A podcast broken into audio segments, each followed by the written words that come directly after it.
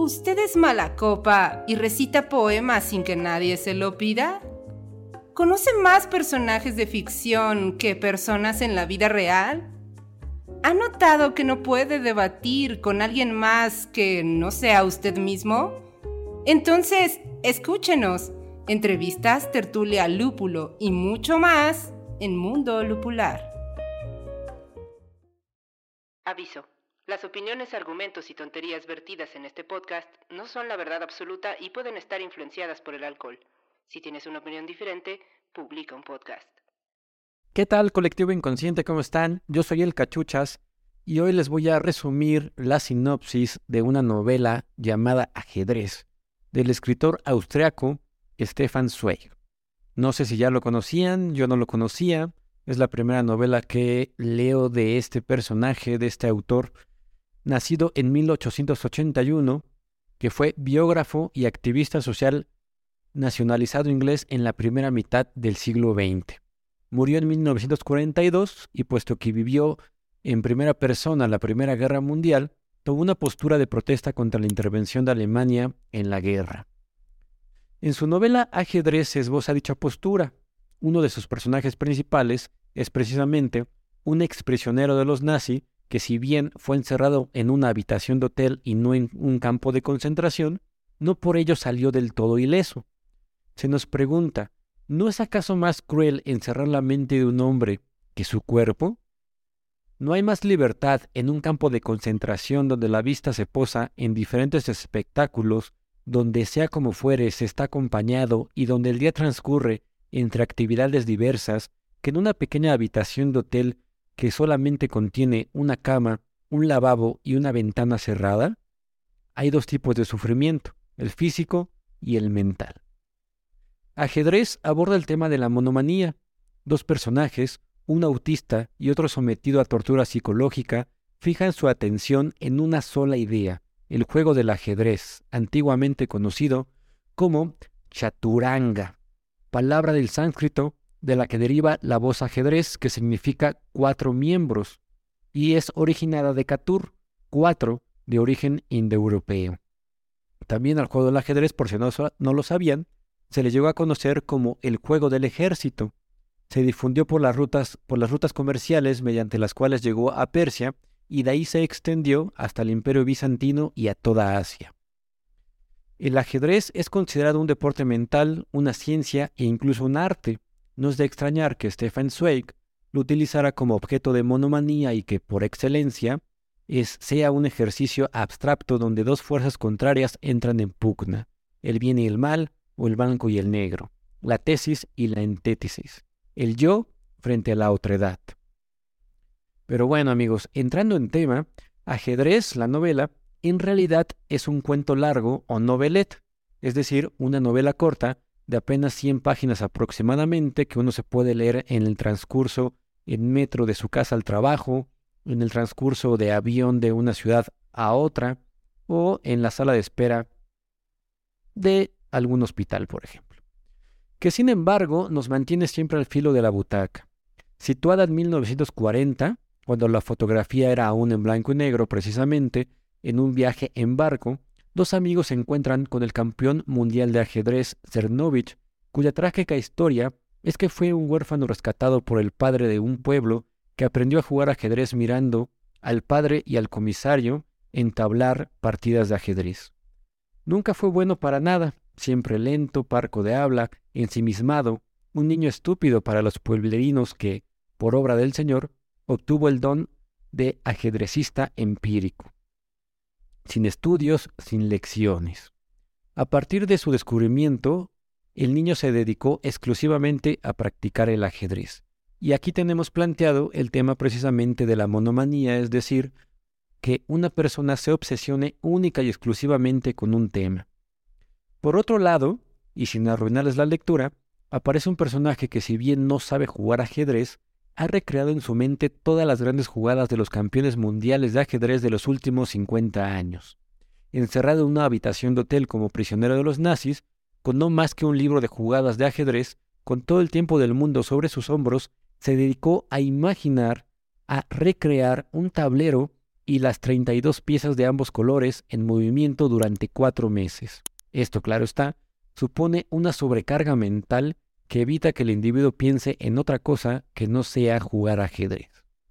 Así, dos monomaníacos del ajedrez se enfrentan en un partido único que ocurre fuera de la escena ajedrecística, ya que no es grabado ni televisado y que acontece frente a un grupo de espectadores casuales que no esperaron jamás que en su viaje en barco se realizara el juego más espectacular de la historia no escrita del ajedrez. Básicamente de esto trata esta novela o cuento largo intitulado Ajedrez del autor Stefan Zweig. Pero ahora les voy a platicar cuatro razones por las que yo les recomiendo muchísimo la lectura de esta obra. En primer lugar, es un cuento largo, novela corta, como ya dije, que puedes leer en un viaje de avión, en una sentada o en un pequeño rato libre, y esto en realidad es muy preciado en los tiempos modernos donde ya no hay tiempo para nada. En segundo lugar, es un acercamiento a la mente humana trastornada por una idea escrita de forma magistral que te sacará más de un suspiro, más de una gota de sudor. Un partido de ajedrez quizá nunca haya sido tan emocionante como el narrado en esta obra. Tercero, es una lectura que yo considero obligada para los escritores novicios que buscan consolidar su literatura cuentística. Ajedrez es una lección de literatura, un cuento perfecto, fondo y forma amalgamados en una pieza que termina siendo única, una verdadera obra de arte que entretiene, enseña, asombra y cuestiona tanto al pensamiento humano como a la intervención nazi de su tiempo. Y finalmente, funciona lo mismo para lectores que principian su carrera como para lectores de larga trayectoria, un clásico de la literatura que nadie puede perderse y un fomento a la lectura de Stefan Zweig que, Dios no lo quiera, un día podrá quedar olvidado. También, como dato curioso, les platico que Stefan Zweig es considerado en el mundo teatral como una maldición. No es el único autor maldito, o que genera maldiciones, también está Raymond Cabre, por ejemplo, pero particularmente de Stefan, eh, se le consolidó como maldito en el momento en que durante sus primeras representaciones teatrales, es decir, sobre las obras que él había escrito, hubo una serie de acontecimientos cuanto menos casuales y sospechosos como la muerte de todos aquellos actores que deberían representar sus obras. El primero de ellos fue Adalbert Matkowski, quien iba a protagonizar una novela de Stefan Zweig intitulada Tercites, no sé si esté bien pronunciado Tercites, no sé si ustedes lo conocen, pero es una historia griega. Sí, suena bien Tercites. Exacto. Días antes de la presentación de esta obra, falleció el, el actor principal a causa de una fiebre. Pero bueno, esto es una cosa que podría pasar o no. El siguiente fue otro de los más famosos actores alemanes de la época, llamado Joseph Kainz, que iba a protagonizar El comediante transformado. Esta es la obra de Stefan Zweig y estaba preparando los ensayos cuando se le diagnosticó cáncer y falleció a los pocos días. A continuación, un amigo escéptico, porque siempre hay un amigo escéptico, este, eh, le propuso a Sweet protagonizar su obra eh, intitulada eh, Mosi. Y este amigo de él también falleció poco antes del estreno de la obra. Tampoco se libró el director Burgentheater, y disculpen mi pésima pronunciación sobre nombres alemanes y austriacos, este, llamado Alfred von Berger.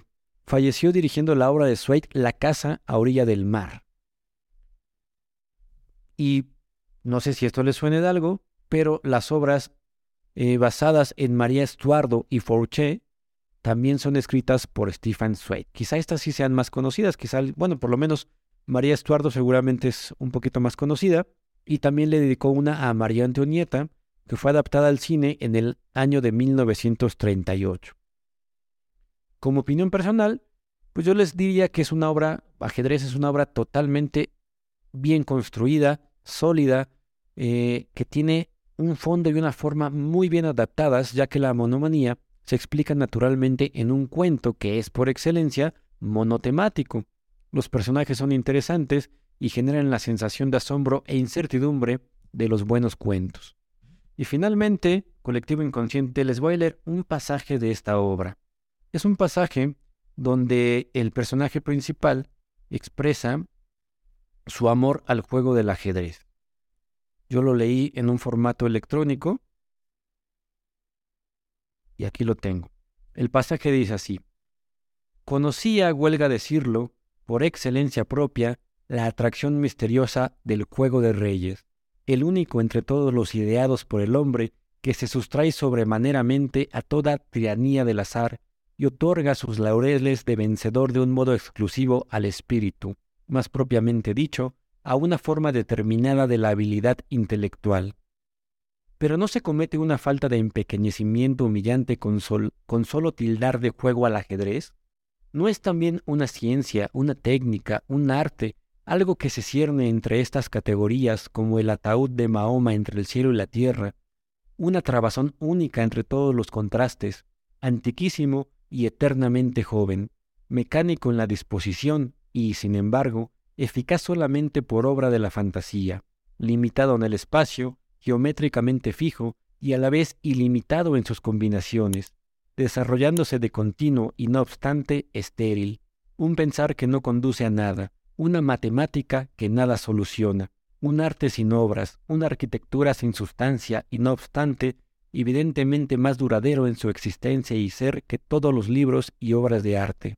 El único juego propio de todos los pueblos y tiempos del que nadie sabe qué Dios lo legó a la tierra para matar el hastío, aguzar los sentidos y poner en tensión el alma. ¿Dónde empieza? ¿Dónde termina? Cualquier niño puede aprender sus primeras reglas, cualquier chapucero puede ensayarse en él, y sin embargo llega a producir, dentro de ese cuadro de invariable estrechez, una especie peculiar de maestros que no tienen comparación con los de ninguna otra, hombres con un talento exclusivo para el ajedrez, genios específicos, en quienes la visión, la paciencia y la técnica obran en una conjunción de igual modo determinada que en los matemáticos, escritores y músicos, aunque eso sí, con distinta función y armonía. En tiempos pasados, de pasión fisionómica, tal vez un gal hubiera realizado la diserción de los cerebros de tales campeones, para averiguar si en la masa gris de esos genios del ajedrez se halla más intensamente marcada que otras cabezas una sinuosidad determinada, una especie de músculo del ajedrez, una protuberancia ajedrecística. Díganme ustedes si no, este apasionado pasaje les despierta las ganas de dedicarse al ajedrez. Es todo colectivo inconsciente, les recomiendo muchísimo esta novela y pásenla bien.